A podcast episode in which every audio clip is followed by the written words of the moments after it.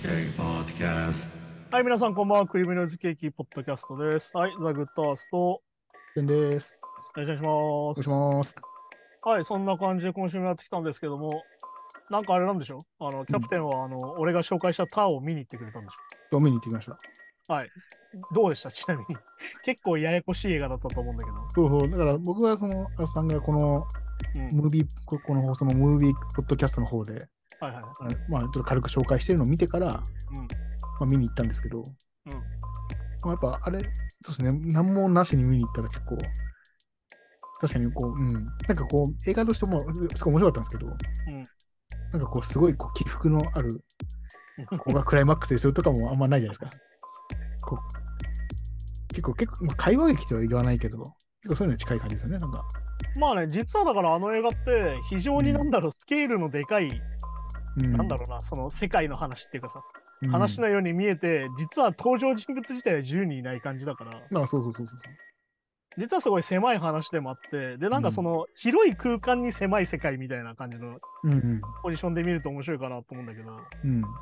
まあね、あんまりネタバレになるからあれだけど、ちょうどね、紹介したタイミングがさ、うん、あ実は上映終了タイミングだったりとかそしうてそう。、まあ僕も見に意行った外とら本当タにイミンギリギグリ悪かっでしたなと思 ってましたねそうそうそうそまあ結構短かったです。短い、元から短いですよね、なんかね、ター自体がね。う。まあ、どうしてもね、ああいうね、3時間近くて、うん。どうしてもまあ、はっきり言って分かりやすい映画ではないじゃん。うん、まあそうそうそう。ね、いわゆるクリアイマックスが分かりやすいわけでもないし、うん、ここが見どころだよとかいう感じでもないね。ないから、うん。まあ、非常にその映画として面白いとは思うんだけど、映像としてね。うん、そうそう。なんだっけ、いまいち伝わりづらい映画でもあるから、で、うんさっき言ったシネコンってさ、まあ、やっぱ、う一日何回も回す必要があるから、ん。うんやっぱ3時間近い映画ってどうしても敬遠されがちなのよ。ああ、まあそう、そうかお、お店の回転数と一緒で。いわゆるさう、ん小さい劇場で、やっぱ3時間で回そうと1日4回ぐらいしか回せないわけど。っまあ確かに確かてなった時に、やっぱね、1時間半ぐらいでさ、に。うん。人がいっぱい入る映画ってやっぱそっちの方が入れたいじゃん。同じ値段だし、うんはいはい1回見る見るのね。うん。あるからね、で、最近それこそ思うんだけど、ランキング見ててもさ、うん。なんだろうな、もうアニメとか続編ばっかなわけよ。ああ、まさかアニメとか短い、時間的にもちょうどいいのか。そうだから本当に鬼滅とかさ2時間ちょいとかうん。いわゆるそのうですねなんなら100分切るみたいなのが多くてうん。でなった時にやっぱランキング見ててねもうなんかいわゆる洋画ファン的なうん。人たちでやっぱランキングに入れれないよなもうっていうパワー的にあーな文るほ法ど的にねうん。やっぱトップ10全部アニメとか今なってるしうん。やっぱ映画館に来るアニメファンの方が人が多くなっちゃってる感じっていうのは感じるんだよねやっまあ、そうかそうかそうか。ぱりそう良くも悪くもやっぱそれは感じててうん。でそう考えるとねやっぱりなかなかこういうターンみたいな映画って工業的に難しいなと思うのはやっぱアカデミー賞があったじゃん。うん。うん。で、ターって実は最多ノミネートとかなのよ。おーはいはい。うんなんだけど、全然取れてないの、受賞数的に。うん。あの、ほとんどエブエブが取っちゃったじゃん、今回。だかああ、そうかそうかそうか。らそのせいで、いわゆる何々受賞みたいな宣伝ができないわけ。っうん。てなって、さらにこの内容だから、まあ、そうですね。確かに、そうそうそう。本当本当は CM とかが作りづらいなと思って。そう。だってあれさ、何取っても何のことか分かんないじゃん。 うん、まあそうそう、聞い取ってもそうなんですよね。だから、ター見てさ、あの後予告見るとさ、すげえよくできてんだよね。ああ、これ確かに内容分かんないようになってるわって。うん。全体通して初めてだもんね。そう。っていう風になってたりするから、てだか、かならん結構工業的に厳しい作品だったんだなとちょっと思う。そうそう、なんなら、本当に映画ちょっと詳しい人とかと、こうやって、まあ、さんみたいに話さないと、うんあ、そういうことっていうのを気づけないというか。まあね、だから逆に言うと、何にも説明してくれない分、余韻とかすごくてさ、うん。ああ、だからあの、紹介動画で言い忘れたんだけど、ターってさ、うんオープニングでエンディングが来る、エンドロールが来るじゃん。あ、そうそう、は始まってすぐ、本当ね。そうあれ、いきなりなんか流れ出したってなるじゃうん、そうそうそうそう。ん。ね、始まって。で、あれってなんでかっていうと、はえっと、ハリウッド映画とか、まあ、ああいう大作映画って、うん。とにかく全部載せなきゃいけないのね、エンドロールに。いああ、まあ、クレジットもそうですよね。わゆるそのお弁当屋さんから衣装、うん衣装貸し出したブランドとか何から何まで出さなきゃいけないけど。っうん。てことはさ、どんなに頑張っても5分ぐらいになるわけ、エンドうロール。ん。だけどさ、昔の映画とかもよくあるんだけどさ、うん ジエンド明るくなるみたいまあまあまあ、あります、昔のホラー映画とかね。ピーンと。な。 えーってなるじゃん。っうん。てなった方がいい映画じゃん、あれ。まあ見たい人まあ、はそわかれるも、まあ、確かに確かに。うん。えってなって、しかもなんかその時にかかる音楽との対比にもなったりとか、実はすうるん、うから、ん、確かに確かに、そうですね。っていうのも考えると、あれは逆に言うとあれはもう技術というかテクニックで、うん。先にエンドロールかけちゃう。5分ぐらい。うん、そうかそうか。で、そこにナレーションベースで話進めといて、うん。最後はジエンドでさっと終わるっていう。 うん、ああ、なるほどね。あれが実は演出になってたりをするから、はいはいはい。そこも実はね、面白い映画というか、よくできた映画ではあるんだよねあれね。そう、うん、確かに確かそう、そういうのだったりとかね。に。うん。だからやっぱりね、その、どうしてもね、やっぱシネコン、さっき言ったみたいにいっぱいかけなきゃいけないから、うん。まあ、ちなみに多分ターがね、終わっちゃうのは多分あれなんだよ。リトル・マーメイドのせいなのかな。ああ、まあね、リトル・マーメイドド。がやっぱすげえ量で今やってるから、ディズニー強いですもんね。そう。っていうのはねやっぱどうしてもあるんだよね。うん。まあ、それこそ日本で言うとコナンが始まるとほとんど終わっちゃうみたいなのあるから。なあ、まあ確かに。 コナン人気ですよね。なんかいね。やー、コナンはね、多分自分が死ぬまでやってんじゃねえかなとか思ってる。いや、 僕も本当ね、その途中までしか見てないんで、ね、うん、だ全然わかんないんですけって俺、コナンの1本目とか俺、小学校4年生ぐらいだよ、多分。ど。もう、もう、よ、よ、もうそんなもんですよ。なんだろう、あの、そうだね、そういうもんだよね、だからね。本当にその時代からあるもんが今もあるみたいな感じだから、ね、うん。で、おあのお客さん入るんですかそう、すごいよ。だからそう考えるとね、結構すげえなと思うしね。まあでも逆に言うとランキングがアニメとかさ、うん。うん。なんか続編ばっかになってて、なんかすげえ精神年齢低い感じにも映るっていうね。うん、まあ、あれだから、それもでかいかもしれないですね。だから、それこそ僕らが小4とかで見に行ってた映画とかあるじゃないですか。うん、あの時っあれてがおとあ、あんまり大人見に行ってなかったじゃないですか。確かに。今、大人でもアニメ全然普通に見に行くから、そうそういうのもあるんでしょうね。まあだからね、アニメ、漫画みたいなものがサブカルチャーじゃなくなったじゃん。あ、そうそうそうそう。まあ、俺から言うともうサブじゃねえよみたいな。 うん。もうメインだろ、それみたいになってる状況があるから、そこも結構違うなと思うし、まああとね、そうですねスラムダンクがこう何十年ぶりかにやったら、多あ分ーメイン層って本来大人だからもう。まあ、ドンピシャ世代はそうそうね。そう40代で、すそもんれね。でまたね、アニメだから子供たちを見に行った新しい層もみたいな感じだから。うん。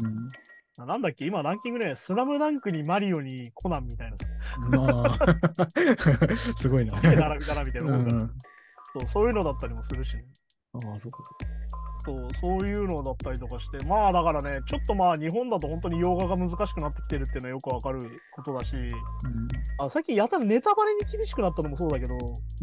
あんまり内容の話ができないから説明しづらいっていうね。うん。うん、ああまあそうですね。でもそれそれもあるかもしれないです。だから、こう、わかり、ちょちょっとこう見ないとわかんないやつとかはどう説明していいかわかんないけどね。そう、だから前回のね、タワーの解説じゃねえや、レビューしてて思ったんだけど、 あの、見た人からすると何も言ってないみた いうん。うん。な。ね、分かっちゃうから。はいはい。だけど逆に言うとこれ以上言っちゃうと全部分かっちゃうみたいな難しさみたいそうそう。だから、その、僕がアーサーが一人でやってるムービーな。の回は完璧に、もう一視聴者っていうか、まあ、リスナーとして しか聞いてないんであれですけど、やっぱこう、ただけ、まあ、その事前知識があって見に行くと、あのじあのそのあれないで違うんで、もちろんね、それ聞いてほ、ぜひ聞いてほしいんですけど、ただ、ただ、やっぱ内容は分からなかったですよね、それだけだとね、うん、いやそうそどうう。いう映画か。で、逆にマリオの方は、あなんとなくこういう映画なのかな っていうイメージつくというか、まあだからね、あのマリオの方が何言っても大丈夫みたいなとこあるか うら、ん。まあね、ま、マリオでね、実はクッパが強くてみたいな話にならないじゃん。うんそうですね。これでさ、実はクッパがいいやつでルイージがボスみたいな話だったらできないよ、逆に。いや、ピーチピーチ姫が全部裏で操って戦うはないからね。それは言えないじゃん、逆に。うんでマだリけオどに、ままあ、そういうのじゃないから。あそうですね。あ実はだからさ、ネタバレの重要性って実はそういうことなわけじゃん。うん。いわゆる、マリオでさ、ネタバレ警察は出てこないじゃん、多分。まあそうですね。え、クッパが悪者だったのとか思わないです何ピーチと結婚しようとしたいのみたいなさ。え、そうそうそうそう。っていうのがないとそもそもネタバレにならないから。ならないですからね。でもね、やっぱ思うんだけどね、そもそも面白い作品ってネタバレしても面白いから。うん、まあまあそうなんでしょうね。まあ逆に言うと今ネタバレがさ、一番のネタになっちゃってんじゃん。うん。なんか俺、それってさ、やっぱ脚本至上至上主義だと思うのね。ほうほうほういわゆるその本として面白いっていう。ああ、まあまあまあいわゆるその犯人が誰かみたいな話だから。うん。やっぱ映画ってやっぱ映像だから。そうですね。演出とかね、見せ方とか。だ映像が面白い映画が優先されるべきだから、さっき言ったあの、うん前も話したエブエブうん。がすげえ受けたのは逆に嬉しいかなと思ったの。非常に映画的だし、はいはい。あんなの話説明しても全然わけわかんないじゃん。うん。だってね、あのアメリカに移住した中国系のアメリカ人のおばちゃんたちの、ね、暮らしを描いてて、うんでなおかつそれがマルチバースになってて、ちょっと何言ってるか分かんねえやってなるじゃないでですか。、 SF でみたいな、なんかね、そういう。で、実は娘があの世界を破壊する王者になっちゃっててみたいうん。な。ね、それから世界を救わなきゃいけなくてみたいな。まあ、それこそでも、そそれだけ聞いたら、なんかすごい B 級映画みたいな、あのチープな。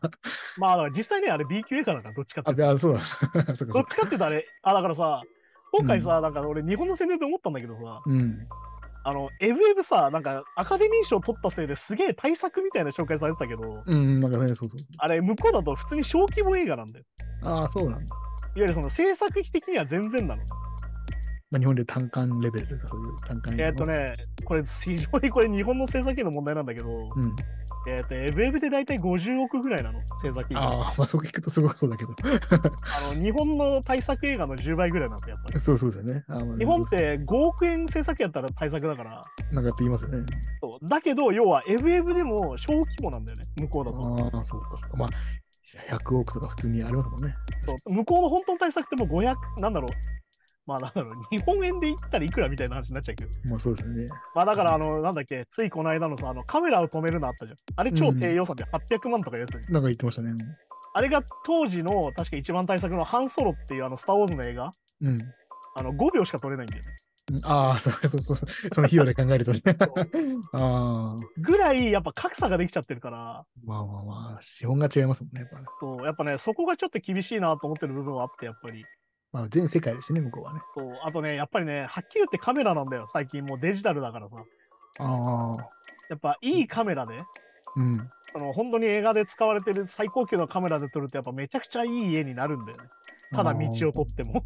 あーあー、まあ、そっかそっかそもっうか。被写体振動も違うしみたいな。確かに何気ないシーンでもやっぱね、グッとくるとかありますもんね。だからそうでやっぱね、それがやっぱ日本の能力が今ちょっとないから。あーだからどうしてもやっぱ映画撮っててもちょっとテレビドラマっぽい作りになっちゃう感じ、そうか、僕そこが一番感じるんですよね。なんかね、うん、ななんか同じ夕焼け撮ってるのに、なんかこう、引き込まれなかったりするじゃないですか、ちょっそうだから逆に言うと最近はちょっとそのフィルムで撮ってみるみたいな、と。とかね、うん、だからそれってやっぱ縛りプレイなんだよやっぱりうん。うん。いや普通に撮って普通にいい絵だったらよくないって思うんだけどやっぱそのお金がそもそもないからやっぱり、ああ、まあそうかそうか。っていうのが結構やっぱしなんだろう厳しくてさやっぱりうん。まあやっぱやっねぱ、韓国映画が最近すごくなってるのは確実にそこなのよね、まあ、あお金かけてるからってことか。そういわゆるカメラがいいカメラなのよ、ああ、その差でかいんですね。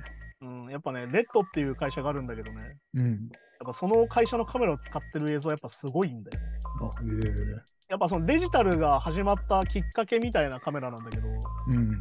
まあだから前も話したデビッド・フィンチャーとかはレッドをずっと使ってて、うん。レッドが進化するのと同時にあの人の映画も進化してる感じなんだけど、おーで逆に言うとレッドがいわゆるマックスで借りれる、いわゆる1日借りて何百万とかだから、そういうレベルっての。ああ、なるほどでね。なるとね、あのカメラって買わないのよ、映画用のカメラって要は。そうか。レンタルなんですね。全部レンタルだから。ってことは借りれるお金で何日かけれるからのよ、結局。まあそっかそっか。ああ、なるほどね。そう要は結局だからそうなると制作費なんですよ。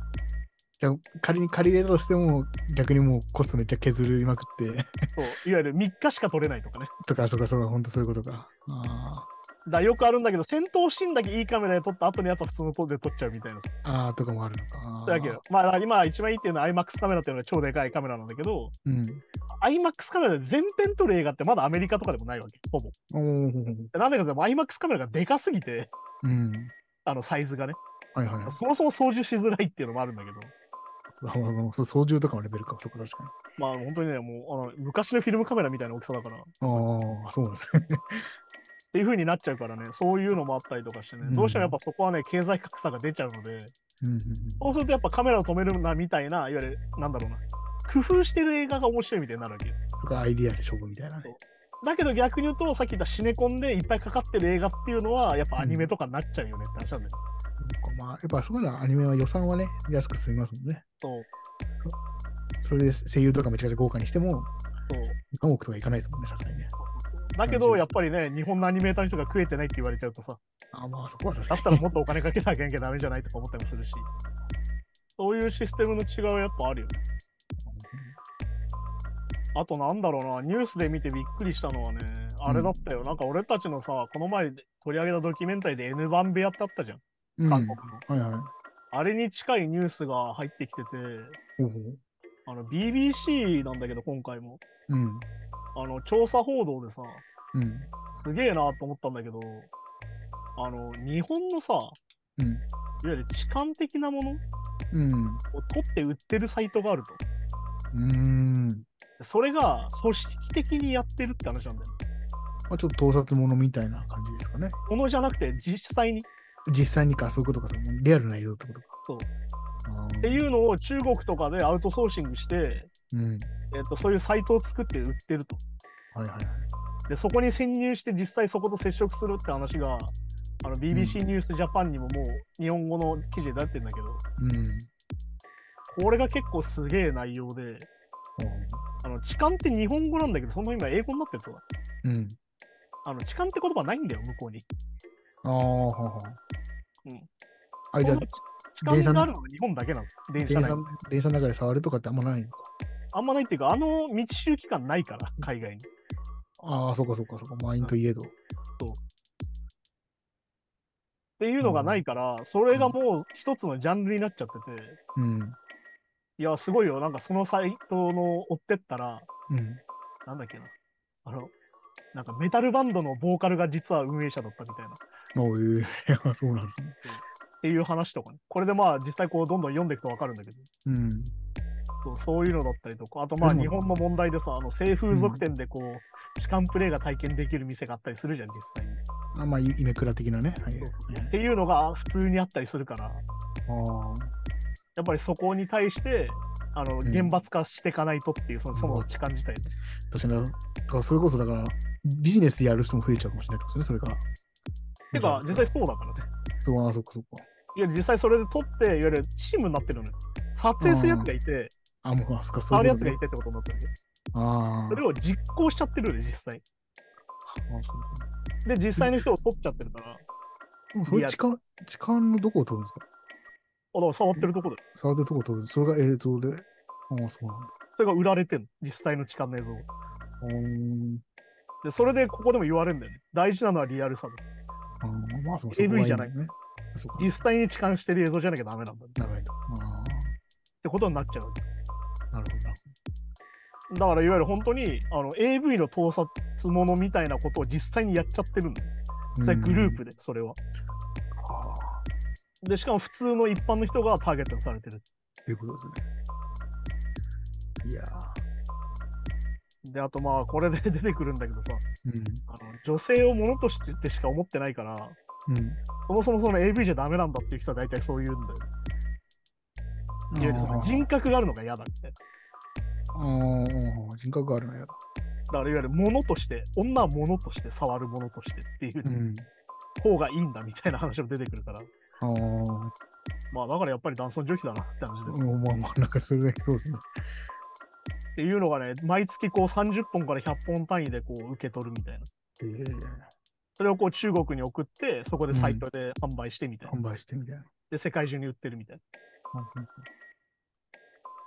で、これ出てくるんで、その首謀者の人がさ、まるでスタートアップ企業を立ち上げるみたいな風にして話してくるっていう、うん。いつもからい意識高いじゃない けど。そういう感じでそのサイトの説明をしてくるみたいな。え。で、その BBC の記者が一人潜入してんだけど、そのサイトに。っうん。ていう話をこうしてくるあと。で、それを撮影する技術とかも、その部下に伝授して、どんどんこうんう、人を増やしていくみたいな。ええあまさに N 番部屋みたいなことになって、まあ、そうそうそう、確かに。で、こうなんか言うんだけど、女性たちはどうでもいいっていうの。とにかくこういうこことをしろ。その女たち自体はどうでもいいんだみたいな。と。ああ、最低ですね。っていうね。で、まあ、しかもだから相手がさ、本当に14歳とかそういう子だったりもするから、ああ、まあそうそう、ね、年齢もね。そう。で、さっき言ったみたいに売られちゃってるから一生残っちゃうしね、それもね。いや、確かに確かてかもう一生残っちゃうから。に。そうそうそうそう。だからね、いわゆる一方的にやっといて一方的に傷つけていくわけだから。だかうん。らこういうのが実際起こっちゃってるからね。だからまあ俺思うよ。だから制服を廃止すればいいと思うんだよね。ああ、まあね。高校生とか中学生とかの。うん。じゃあなんでかってね、あの、調べててもわかるんだけど、うんあの、50歳からの性教育ってのが今新書に出ててさ、ほうほうほうその話でその痴漢とかそういうのの依存症の人たち、うん。人たちのいわゆるその、ね、傾向があるんだけど、うん。やっぱ制服を着てるってのが第一位なんで、いわほうほうほうゆるそのおとなしそうな子とか、じゃなくて、うん。制服を着てるって時点でうんもうそのターゲットになり得る。うん。そしてなんでかっていうとそれは他人に言わなかったりとか、うん。いわゆるそのバレたりしないんじゃないかっていう発想がそもそもあるっていう。まあ、年々若いの確定ですしね。で逆に言うと、同じ子が制服着てなかったらやられないっていう経験も実際あるらしいんだよね、アンケあーあ、トとかはいはい。っていうのがあるから、そもそも制服なくしちゃえばいいんじゃないかなっていう。うん、まあ、確かに確かに。ね、で、制服可愛いから着たいんですって人は着ればいいし。まあね、そもそもそもね、制服で。そうだからね、うんその本はね、なかなか結構しんどくて、うんまあ、俺も触りしかまだ読んでないんだけど、うん。なかなかしんどくてね、その、非常に歪んだ発想、その人たちの。うん。もうだから、よく嫌よ嫌よもみたいなこと言うじゃん。うん。なんかまさにそういう発想でできてたりとかして、すげえ胸くそ悪いんだけど、それとはもう、正当化というかね。いや、そうだから、うん。その中に出てくるんだよね、その女性専用車両じゃない車両に乗ってるってことはしてもいいんじゃないかみたい いやいや、すごいな。な。だから、やっぱ自己正当化なんですよ、基本的にこういうのって。うっん。そうそうそう。うんいや。ていうのでね、なかなかえぐいんで、なかなか、まあ、その BBC の記事はね、今普通にアップされてるんで、ぜひ見てほしいんだけど、うん。はそういうのもあったりとして、本当に嫌になるなっていう。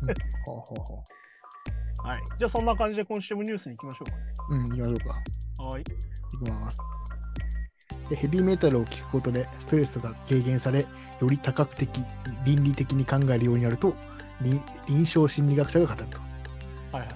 ニュースでして、まあこれ TikTok で上げられている、まあ、本らしいんですけど、まあ、ヘビーメタルはネガティブな感情を和らげ、ストレスを軽減させる。ヘビーメタルを聴けば、えき聴かない人に比べてより多角的、倫理的に考える傾向がある。えヘビーメタルは集中力を高める効果があり、またリスナーに怒りを勝利する方法を教えると。まあ聞いた方がいいよという ニュースなんですけど。ああ、なるほどね。ヘビーメタル、まあ、メタルもね、いろいろジャンルあるから、なんとも言えないですけど。まあでも、この中にも載ってるけどさ、どんな種類の音楽でも聴くことで治療効果があり、うん。感情を解放することができます。まあまあ、まあ。この中でヘビーメタルも例外ではありませんっていう書き方だから、そっかそっかそっか。でまあ、特にヘビーメタルをこの中の動画だと取り上げてるってことだね。まあ、集中力も上がるとか、まあ、だから、モーツァルトももヘビーメタルも一緒だと。まあ、なんだろうね、あのこれだと出てくるのはコルチゾール値を下げるってやつね。まあ、あのストレスって言われるやつだよね、コルチゾール。ん。それを下げて、えっと、ストレスを軽減させるって話なのね。まあ、確かにね、まあ、ライブでそれだったらわかるんですけどね。まあだから、こそれれだけそうなのだとヘビーメタルを聴く人と聴かない人で比べてって話だから。うんうん。そっかそっか。まあでも逆に言うとさ、これってなんだろうな、ヘビーメタルの歌詞の傾向もあるって書いてあるんだけど、これもね。うん。いわゆる怒りに焦点を当ててるから、うん。いわゆるその、逆に言うと、これが暴力へつながるってことは実は言われてなくて、これだからさ、うんアメリカでもよく言われるんだよね。うん。あの、いわゆるそのメタル聞いてたから殺人犯になったみたいな言われ方するわけよ。ああ、はいはい。キリスト教右派的な人たちからすうると。ん。でも実はこれデータとしてないんだ。いわうん。ゆる怒りへ、暴力へつながるっていうデータはないです。うん。で逆に言うと、怒りを安全に処理するためのポジティブな方法であるんだ。いわうん。ゆる怒りだったりとか、えーっと、暴力みたいなものを、ヘビーメタルを聞くことで落ち着かせる。うん。って方法になるんだって、これから解説されてるの。まあ、そういうのはちょっとわかる気がしますね。まあだからあれじゃん、あのなんか人殺しの映画ばっか見てるから人殺しになるかみたいな話だかああ、そうそう、それでしょ。そら。で逆に言うとそれで暴力衝動が集まってるって話はよく聞くから。れねうん。うん。そうそう。で、だから僕もなんか、まあ、朝バンドやってたりするからわかるかもしれないけど、結構ヘビーメタル系のバンドで、でメタルバンドやってる人結構優しかったりしますよね。ああ、そうだよね。だからまあこれは前も言ったかもしれないけど、やっぱハードコアの人ってさ、うん。やっぱ求道者じゃん。うんまあよりハードコアさを目指してるわけじゃん。う ん。言うたら。はいはい。それは真面目なんですよ。そうですね。でまああれじゃん、これはまああのキャプテンに言ったらわかるけどさ、やっぱコップスやってる人ってさ、そうそうね。これまあ全員じゃないですけど。まあよ良くも悪くもさ、うん。なんだ言い方悪いけど、うまいことできる人なわけよ、逆に言うと。うん。いわゆるそのちゃんとこうなんだろうニーズとうん。需要を読んで曲が作れたりとかっうん、そうですね。はいはい。てことができるからうん。逆に言うとそのこれはかっこいいからやっちゃいけないとかいわうん。ゆるそのなんだろうな禁止事項が少ない感じっていうかわかるうかな、いん。まあまあ、わかりまわゆする。ストイックとは逆な感じうんただ逆にストイックってさ、逆に俺よく思うのは、禁欲主義化しちゃうとこもあると思うんだよね、逆に。うんうんこんなのメタルじゃないみたいな話もそうだけど。はいはいはい。でも逆に言うと、やっぱポップスの方がさ、快楽主義的というか、いわうん、まあそうですね。ゆる気持ちよさをこう歌ってるから、うん。まあ言うたらね、あのより人としてはエグい人がポップスの方が多いみたいなね。うん、まあ、まあ、とか、まあ、成果主義みたいな人も多いですしね、なんかね、もうこれ本当にもう、ちょっと偏見に入っちゃうかもしれないけど、やっぱまメタあ、ル実と際かやっ俺てたちが、る人知ってる人たちは、なんかそう、そう、み責任そういう人が多いみたい結構だから俺、ちょちょっと音楽業界かじったことある人に聞くとみんな多分同じような、なまあまあ、多分。まあだから、それはね、さっき言った自己責任論になりやすいっていうのもそこじゃん。そうかもしれないです。あと、まあ、そうするとまあビジネス的に、ね、売り上げとか気にしがちとかもあるかもしれない。だからそのメタルとかの人は、うん、もう好き好きな音楽を追求するとかの思考の方が多いのかもしれなまいあだかでら、すね。どっちかというと自分のやりたいことを優先するから、そうそうそう。だから良くも悪くもね、その売れてるから偉いって発想があるじゃん。よくまあお笑いの人も特にあるけど、うん、そうそうそう。そういう時にやっぱりなんかね、さっき言ったみたいな自己責任論に行っちゃって、なんかその、いや、それすげえ嫌な感じになってますけど大丈夫ですかって言ったら結構いるっていうん、う。そうそう。やっぱ結果出してる人が偉いみたいな、ちょっとね、そういう雰囲気結果の出してないやつはすごくないみたいな発想になっちゃうから。みたいな、なんかちょっとそうそうまあだから結構ヒーリング効果っていうのは絶対あると思ってて、そう。うん、なんでかっていうと、やっぱさ、音楽を聴いてる時ってさ、うん。その音楽と自分が1対1になるわけよ。うん、は発い想はいはい。で、そうなった時にさ、やっぱその中学生的な、まあ、はっきり言って中二病的な発う想とか、ん、ある意味自殺願望みたいなのあるじゃん。うん、それとさ、向き合った時に、うん。なんだろうね、やっぱ孤独感みたいなのってやっぱあると思うのよ。中学生だったりとか、うんまあそういそううです状ね態の時、うん、そんな時にさ、自分たちの気持ちを代弁したりとか、はいはいはい。ね、共感を歌ってくれるっていうのは、それだけでちょっと楽になったりするわけよ。うん。だから俺思うのは、そのヘビーミュージック、まあだからなんかラウド系というのかな、日本語うで、ん。ああいうのって俺そういう側面があると思ってて、うん。非常に内省的な歌詞とうん。激しいサウンドじゃん。うん。まあだから今で言うと、あの、ブリングミーホライズンとか分かりやすくそういう役割があると思ってて、いわうん。ゆるメンタルヘルスにいい影響があるみたいなね。はいはいはい。で、まあ、あ、よくも悪くもメンタルヘルスをすごい歌うじゃん、あいつたちって。いわうん、うんゆる死にたいとか、まあそうですね。薬がこれでみたいな、辛いみたいな。でも逆に言うと、そのおかげで、ああ、俺たちだけじ、俺だけじゃないんだって思えるみたいな。うんうん、で、これが実はすげえ重要なんじゃないかなと思ったりするんだよ。まあそうですね。やっぱめっちゃ落ち込んでる時に、やっぱハッピーになろうよとか、逆に逆に来る時ありますもんね。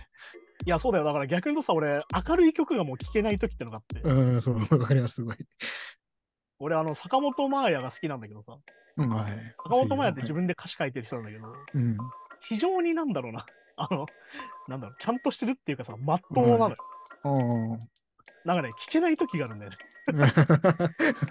せ正論すぎてみたいな、なんかね、わかんないけど、明るすぎて見れないみたいドドラキュラ気分っていうかさ、な。ああ、眩しすぎて。うわー溶けるみたいな。当たるが眩しいみたいな時がやっぱあるわけよ。わかります。でそういう時はちょっとそのヘビーなものになるわけね、やっぱ。うん。だから逆に言うとさ、この前話してたエモラップの話とかってまさにこういうのに入るのかなと思って、さっき言った、コルチゾールが減るみたいな話と近いのかなと思って、逆にさ、黒人の人たちっうん。ていうのはそういうのがなかったんだよね、逆に言うと。いわああ、そっかそっかそっか。ゆるやっぱ強さを歌う曲があれだけ多いから、うん。強くない自分がしんどいっていうさ。まあそっかそっか。ってなった時に、やっぱエモラップ受けたのってやっぱそこなんじゃないかなと思ってて、うん。いや、強くなくていいんだとか、あ、うん俺そうもですねしんどいけど、あいつもしんどいんだみたいな。まあ確かに確かそう、だから分かりやすく言うと、なんだろうな、その、前話したその、ジョナヒルのドキュメンタリーでさ、に。うんあ。俺の好きなあのアーティストも鬱なんだとか、いわうん。ゆるあの人も失敗するんだみたいのをあそこで学ぶみたいなとこなんじゃないかなと思ってて。まあ弱いとこ見せないのがやっぱね、ギャングスとかそうですよね。まあだからそのね、トキシックマスキュリニティという有害な男らしさってまさにそれで、うん。男性の特徴として相談できないっていうのが結構ポイントとしてあるのだからそのアーティストもね、本来その部分がないわけじゃないのにそうそうそ言わないから、だから自分も相談しちゃいけないんだと思っちゃうんですよね、う。で、やっぱりその、相談しちゃいけないってことで、やっぱり溢れ、そこで気持ちが溢れちゃって、多分ね。逆に暴力に走っちゃったりとか、うん。まあまあまあ、そうね。まあ、いわゆる DV 的なものに走り込むそうだとよく言われていて、ああ、ほうほうほで、その、アンガーマネジメントってさ、よく怒らないことで使われちゃうんだけど、ううん。怒らないようにするみたいな。うん、なんかね、ろろ6秒耐えましょうとかなんかありますよね。でも実はその自分の怒りみたいなものをどう消化するかも実は大事なんだよね。まあまあ、確かに確いわかゆるさ、我慢して終わりじゃないじゃん、はっきり言って。いや、思わない。今俺あの、お前のこと殴らねえけどずっと殴りてえかなみたいなのあるじゃそう、あれ、てなので蓄積されていったりしますしね。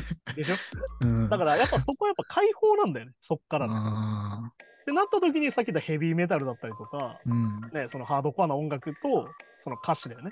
内省的な歌詞が共感と解放を生む。うん。うん、まあ、わかるな、でも。そう朝だごけはんど、もねで最近はそのブリングミとかやってるのはさらにポジティブな歌も作るみたいな。うん。うんなんだっけあのコラボしてるあのバッドライフだっけうん。あれもさあのなんだっけとにかくバッドデイだけどバッドライフじゃないよみたいな歌歌って、うん。あらこれ非常に優しい歌でいいなと思ったんだけどうん。いや今悪いタイミングだとうん嫌なことが起こる、うんだけど君の人生悪い人生じゃないよねっていううん。で非常にこれは自己肯定的なうんものになったりするからそういう側面もあったりとかしてなるほなんど。かそれはもはやセラピーだよねだから、うんうん。っていう風になったりもするから、だから逆にね、あのカートコマンの歌詞が共感する年頃みたいもあるし、うん。まあね、そうそそうだけど逆に言うと大人になんなきゃ分かんなかったみたいもあるから、ね、う。うん。まあでもあるじゃん、ポップスターがさ、年取ってドキュメンタリー見たらあの時すげえひどかったみたいな話と かさ、まあまあまあ、そうですね。ね、実はいろいろあるから、そこもなんか一応一旦なんだけど。でもなんかそういう風に音楽が作用するのは絶対あると思うから、うん。まあ俺の好きなミームでさ、うん。あ多分あのメタルヘッドバンガーかな、あのメタルのドキュメンタリーがあるんだけど、うん。なんかヘッヘッドバンキングジャーニーだっけな、ドキュメンタリーがあってさ、 うん。あの、その、あの、メタルの科学への医療的な効果みたいな話の時に、すおー、まさにそうごい太ったおじさんがこうやって腕を組んで、うん。なんか、メタルは癌にも効くんだみたいなことをこう言ってるミームがあるんで、俺それよく出てきて好きなんだけど、うん。それがネットミームになってんだけど、うんなんかまさにそういうことです。実際効果があるんだと思うんだよね、その人たちに。でも逆に言うと、それが何に当たるか逆に分かんないから、まあ、人によってね、いろいろあるそう分かんないよ、なんか K-POP がすげえ当たる人もいるしね、の。うん、まあ、多分ねい。ろんなものが当たると思うから。うん。そうだからそれは逆に言うと自分の音楽を見つけるみたいな話だから、まあ、だから大、事なんじゃないかなと。だから無償になんか聴きたくなるような曲がそうなのかもしれないいでや、そうだよ。なんか衝動としてさ、あるじゃすね。そうそうん。そなんかね、本当に悲しい時こそ悲しい歌みたいなさっきの話じゃないけど、う。うん、そういう人もいますしね、もちろん。でも逆に言うとさっきみたいな俺と反対でもう超明るい歌聴いてあげていこうぜみたいな。そういう人もいるだろうし、まあ、爆音で聴いて、好きしたい人もいるだろうしね。まあね、そう、そういうのもあるだろうからね。まあ、それこそ分かりやすく、まあ、クラシックで心を本当に落ち着かせるみたいな人も、まあ、いるでしょうしね。まあだからあのね、あの、 まあ時計仕掛けのオレンジじゃないけどさ、うん。あの嫌な時に嫌な歌をかけるんじゃなくて、うん。嫌なシーンでいい曲かけて嫌な気分みたいな、ああ、まあ、とかもね。イカ効果的なやつもあるし、 うん、まあまあ、そうそうそあのね、あのデビッド・フィンチャーのゴーンガールでね、あの、人を解体しようとするシーンで円やかけるみたいな。う。あ結局みたいな。ああ、そう。まあ、悪趣味だな。な。 まあ、あるね。はいはいはい。ねあれはまあだから時計仕掛けのオレンジでね、あのシンギング・ザ・レインを歌いながらレイプするみたいなさ、あ皮肉だな、ー。本当に。そうっていう意味だったりもするからね。だからその音楽の効果ってねやっぱりすごい感情に訴えかけるから、うん。俺音楽って結構怖いなと思ってて、そこはね。うん。はいはいなんはだろう、陽動できちゃうんだよね、人の感情を逆い。うに。ん、まあそうですね。そうだから、いい音楽かけちゃうと、ちょっとなんかいい気分になっちゃうし。うん、そうそう、確かに。まあ、だからええ映画とかもそうですもんね。そう、だからさっき言ったイカ効果みたいなこと、その演出としてそういうのをやるってのはまさにそういうことで、うん。なんか要は人をすげえ踏みにじって暴力を振るってる映像なのに、うん、非常にドラマチックに感動的に映すと、そういう風に見えちゃうみたそいうな。そう。ゆ勇敢なある選手が登場するような音楽かかると、なんか立派なことをやってる感じに見えちょっと見えちゃうとかね。そうまあ、それは逆に言うと映像で言ったら、よく言うんだけど、そのね、人が滑って転ぶ映像をね、うん。引きで撮ったらコメディだし、うん。顔超アップで撮ったら悲劇に見えるよみたいなあのーことだったりもするから。っなるほど。確かに確かに。ていうので、やっぱ人が作る創作物っていうのは怖いなとうん。思ったりもするっていう。なるほど。はい、じゃあそんな感じで今週もやってきたんですけども。うん。まああれですね、だから本当に、そうやってやっぱエンタメを摂取することと、うん。あのセラピーは非常に関わってるので、うん、まあそうですね。あのやっぱ好きなものってのはいい方が多い方がいいし、うん。そして嫌なことがあったら何かそうやって逃げるものがあるのは超大事だと思いまうす。ん。で僕も思うのが、なんかたまに、こうなんか、すごいす無償な空腹の時は、うん必要な栄養が足りてないとかなんかあるじゃないですか。ああ、よく言われてた最近ね。だあんな感じで、なんか無性になんかエンタメを欲してる時って、うんなんかメメンタル不安定な時だったりしませんなんか。まあどうだろうね、逆に言うとよく言われるのがさ、やっぱその、今エンタメが儲からないみたいな話になっててよく言われるのが、やうん。っぱエンタメって余暇なんだよね。うん。いわゆるその、余裕があるから摂取できるし、いあーわゆるまあ買ったりもできるそうかそうかそうかなるほど、なるで、本当に摂取できなくなった時が本当に怖い時だから気をつけてっていうところがほあどって、。うんうん、まあ、そっかそっかそっか。うんだから逆に言うと、そのなんだろうな、足りてないことに気づけなくなる瞬間ってのがやっぱりあって、うんうん。だからさっき言ったみたいに好きなものはいっぱいあった方がいいよっていうことで、まあ、そうですね。うん目の前になんかちょっとね、流れた映像が、あ、好きなアーティストだとか、ああ、好きなもんだってなる。ると、そこでちょっと思いとどまるみたいなうんうん。ことがあったりもするから、まあ、確かに、あと、まあ、本当全然関係ない人とでも、あ、俺もそれ好きだよとか言うだけで、なんかね、そういう、そういう友達ができるだけでだいぶ違いますもんね、人生ってね。いや、本当にね、人とのコミュニケーションが何よりやっぱ大事なので、うん。うん、そういうのを考えたらいいかなと思ったりしますね。確かに確かはい、じゃあそんな感じで今週もありがとうございましたですかね。うんはい、また来週です。さようなら。に。さよな Flame ら。and Ice Game Podcast.